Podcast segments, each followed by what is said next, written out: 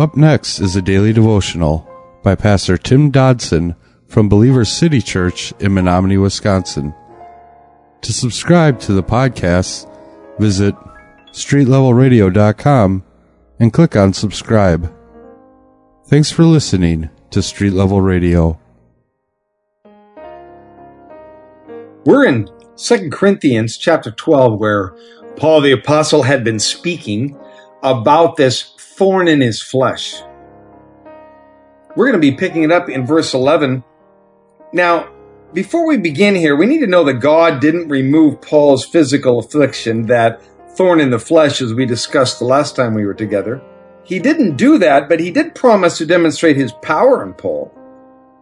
The fact that God's power shows up in weak people, hey, that should give us all some courage, I think. If we recognize our limitations, we will not congratulate ourselves. Instead, we'll turn to God to seek pathways for effectiveness.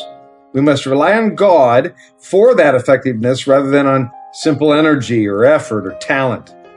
You see, our weakness not only helps develop Christian character, it also deepens our worship. For admitting our weaknesses, we affirm God's strength. So when we're strong in our abilities and resources, we're tempted to do God's work on our own. And man, that leads to pride. When we're weak, we allow God to fill us with His power.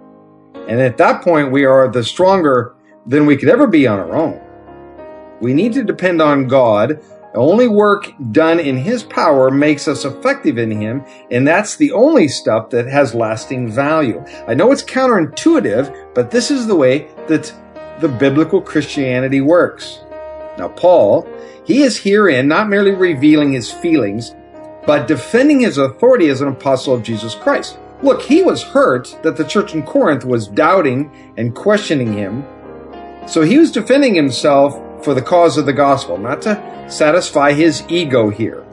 So I wonder when we're put on trial, do we think only about our reputation or are we more concerned about what people will think about Jesus Christ? Beginning in verse 11 of chapter 12 of 2 Corinthians, we read the following You have made me act like a fool, boasting like this. For you people ought to be writing about me and not making me write about myself. There isn't a single thing these other miraculous fellows uh, have that I don't have too, even though I am really worth nothing at all. When I was there, I certainly gave you every proof that I was truly an apostle sent to you by God Himself, for I patiently did many wonders and signs and mighty works among you. Now, all of this that was going on certainly wasn't Paul's idea of great relationship and great communication. It's clearly obvious that he felt that he had to defend his honor and to defend his ministry. Sadly, Paul had not received the love and the support from this body of believers that should have righteously come his way.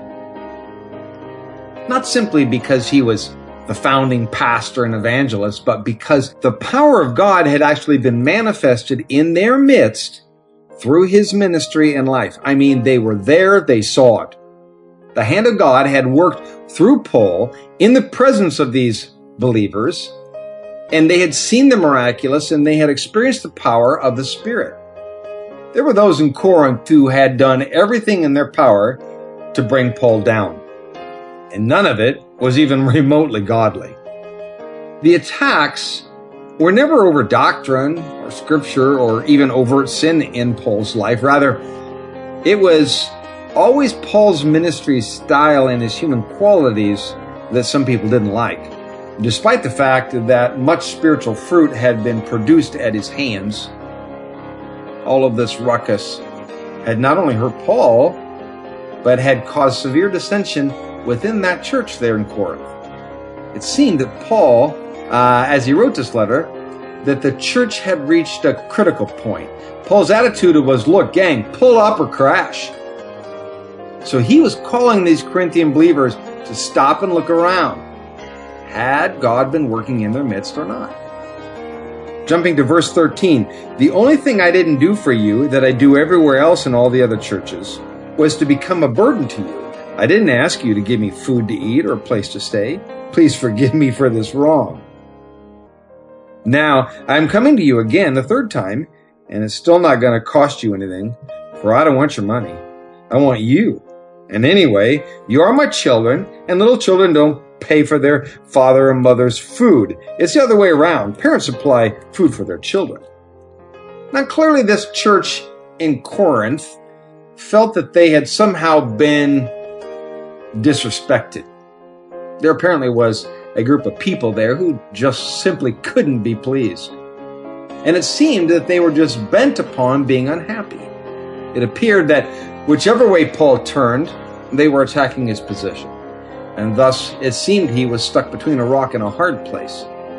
He was captive to some spiritual children who were stomping and kicking to have their own way, even if they didn't know what that was.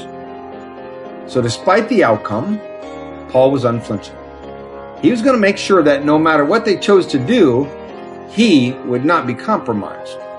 So Paul now tells them, while at the same time laying down the foundation of ministry for every pastor who would follow him, he doesn't want their stuff, he wants them.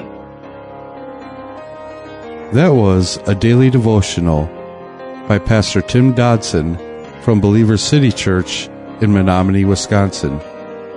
For more information on Pastor Tim Dodson or Believers City Church, visit believerstogether.com.